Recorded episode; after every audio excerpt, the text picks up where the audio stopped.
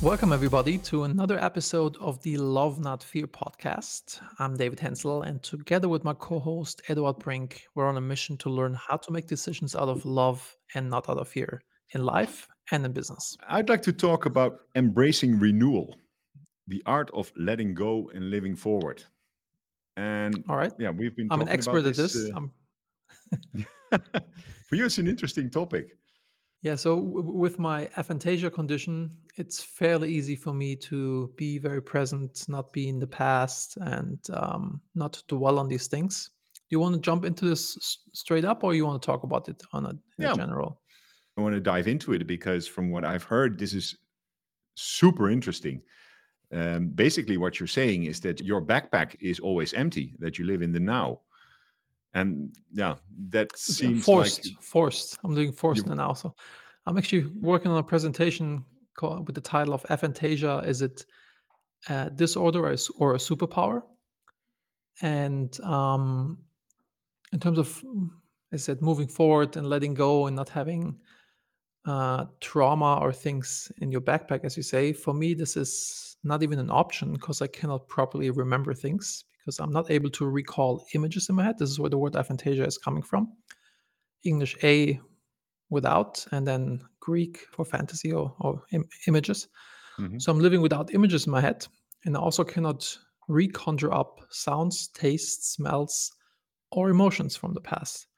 So when I think of something bad that happened, I don't feel this as as you know as I see in, in other people that really suffer from things that happened in the past. But does it also mean that you hardly revisit the past? Yes, not not that much. Like, like I when people like survey me of like how my experience was on something, it's for me it's really hard because for example, I you know for example our EBC event in in Bodrum. When I think back to this, you know, it's like about the food. I remember it was like a seven or eight out of ten. They had vegan stuff, and this is like kind of what I remember about this. You know, and other people I know can like even re-experience the tastes or smells of things even if they're in the past you know which i'm absolutely not capable of. But then, then tell me, what are the triggers of, for you to change course? it's pure logic. For example when my father died when i was 12 i told myself this is nobody's fault. There's nothing i can do. It is what it is. I'll just move on. And that's that or when i decided to stop drinking alcohol i woke up with a huge hangover in the hmm morning and i looked into my wallet and saw how much money i spent and it's like this doesn't Yeah, make any sense it's not worth it and it's it's the it, sum of not emotions but current events that tell you what is the wise next step. Yeah, I guess I can logically make a decision. I'm not held back by past memories or emotions. For example, people, I can't remember how it feels to be drunk.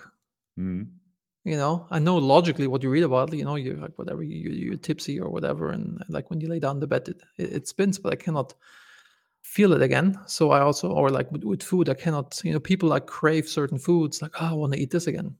That Yeah, doesn't happen. You know, so it's for me, it's very easy to let go. yeah. And it must and then it's also easier to live in the now. I mean, yeah, what I want want to talk about is making room for new events, for new emotions, for new energy by letting go of things that happened in the past. We cannot change what happened in the past, but we can change the story about how we think about it. And in time, you can even take a bad event and remember it in a positive way from what you've learned from it. It could be that it was the the pivot into a new venture, or was losing a job. Can mean a better job uh, came along. hmm Um, it's the old story. Everybody's listening to this podcast is is definitely diving into own emotions and past thoughts. So that's why it's so interesting, especially when you said, "Okay, hmm, preparing for this." Well, uh, I don't have all these things. Yeah. I mean, I, I still have like, for example, if I think about the death of my mother, for example, you know, if I really dig in deep and think about like, oh, I don't have her anymore, you know, she was such an amazing person.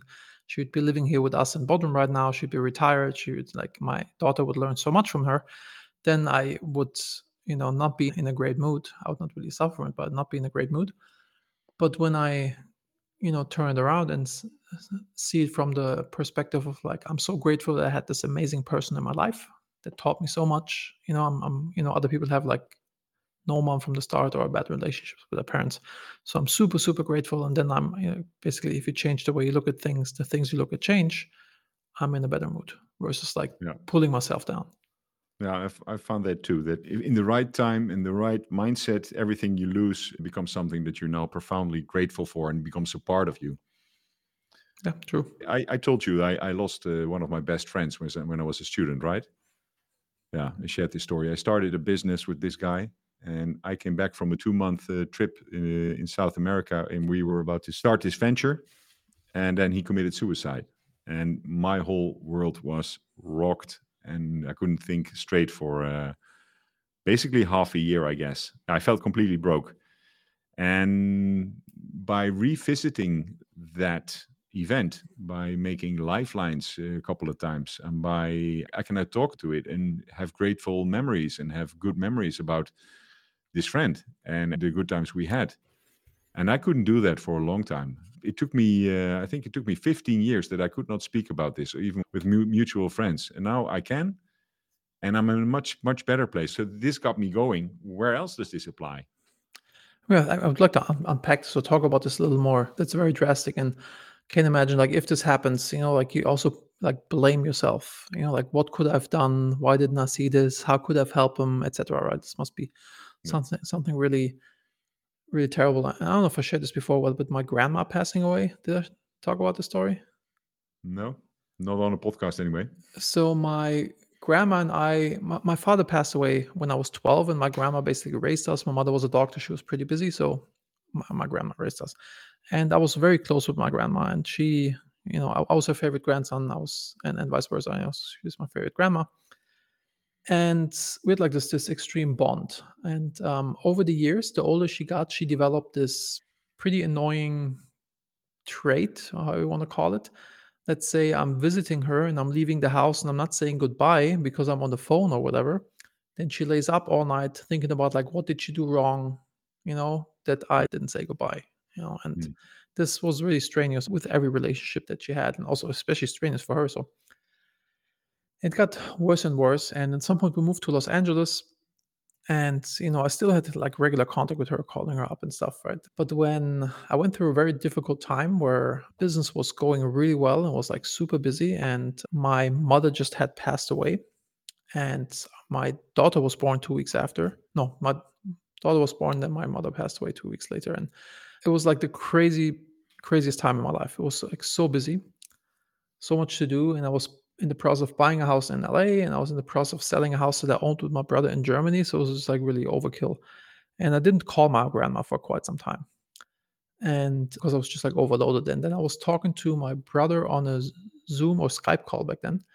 And my grandma walks into the picture and mm-hmm. wants to talk to me. And I already had my next meeting in the office, not in the office building, like standing in my office room next to me, you know, wanting to, to start. And I already already overdrew and I said, like, I, I can't talk right now. I'll we'll talk later. And I hung up. And that night she died from a stroke. Oh, yeah. And you know, knowing her knowing her like I don't want to call it like the way how she she operates, I knew that this definitely contributed to her passing away because she Mm. like freaked the heck out over this. Yeah. You know, her favorite doing that to her. Yeah. And so, you know, that then it comes to guilt, you know, like what do I do with this guilt? And Mm. I thought, you know, it was definitely weighing on me, you know, thinking about it on, on a regular basis and, you know, kind of holding me back from my, you know, having, being able to operate the way, way I operate because I was like carrying this rock on my shoulder. And so I thought, you know, what is, because I can remove myself from the emotions and thinking about it logically. And I thought beating myself up over this doesn't help anybody, right? It's not fair towards my business partners, businesses, employees, towards my wife, towards my daughter, because I can't function the way I function. So I decided to put this rock of guilt down and um, accept that I could have contributed to this. And I thought about, you know, how to deal with guilt in general. And I think like guilt is always something. Say I mess up and I do something that pisses off my wife. If I feel bad about this, doesn't help her a bit. But then Right. think about like what can I do to make sure this never happens again? What can I do to fix the situation? And I'm Mm. not in the victim position or in this like negative state, and I turn this around and become solution oriented.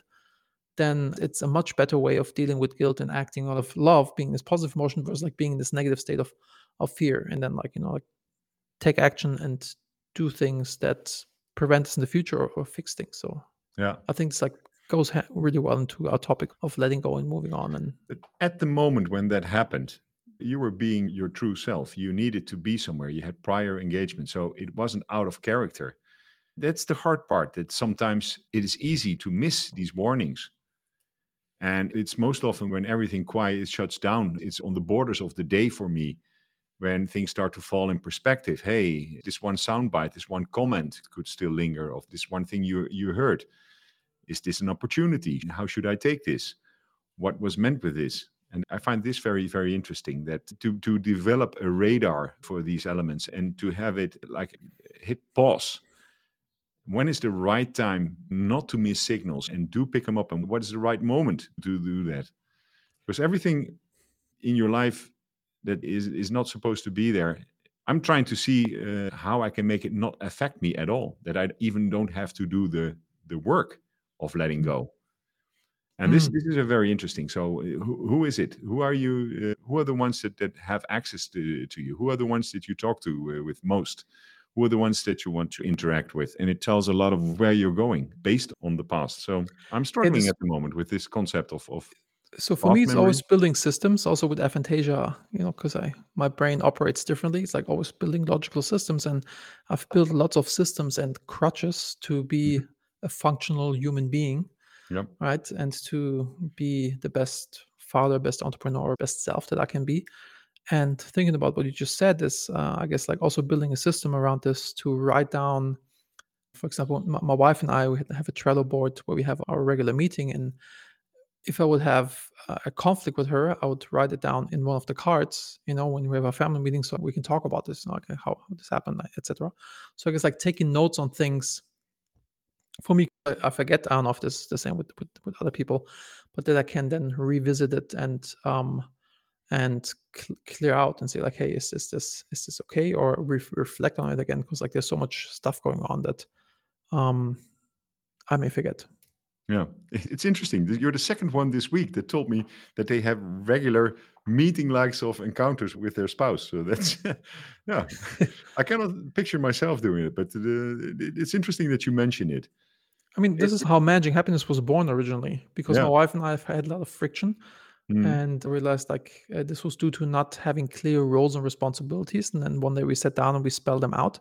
Yeah, and then we had like weekly meetings. We took our all the things that work in business and applied it to our, our personal lives because it's yeah, you know we, we spent a gazillion dollars as a society on making businesses operate better and better. And Yep. businesses are just like families groups of people that want to be aligned and want to share common goals and want to have good communication and not right? And so i think it's just like makes all the sense in the world to apply these things to I've become way better in steering away, not having things escalate in my own life. And I think retrospectively, it is the affirmation kind of, of tool. So, why is it that we are not ending in this fight? So, Mm. it makes me reflect on what is important. Do I really want to make this point at the expense of someone else? Could I live with this or not? And I found that if you give in at certain times, then you have more in the credibility bank to draw from Mm. later when you really need it. But I Mhm. guess that's just gray hair and years of experience. But the emotional bank account is definitely a real thing with partners, with customers, with like you know friends. Like Yeah. always make sure you Yeah. deposit more than you withdraw. Ah, this is a whole new topic by itself because, as we all know, making the deposits in that bank is is the best thing. It's even better than taking it out. Let's let's do one. Uh, let's do one. On, Yeah, it's, on it's a good one. Like the Yeah. emotional bank account. That, that's that's, that's a good topic actually. Yeah, cool topic. So we, we can talk about this forever, but we want to keep these uh, these nice Short. and short. So yeah, there are some elements we'll touch on other episodes. But for now, let's Call it a day. is it. Beautiful. Yeah. Awesome. Thanks for tuning in. You know, we do this. Uh, it's a labor of love. It's not paid, so we don't have any sponsors. So if you want to support us, subscribe, comment, or share this with somebody who could benefit from this. We'd really appreciate this. Thank you. See you next time. Rock and roll.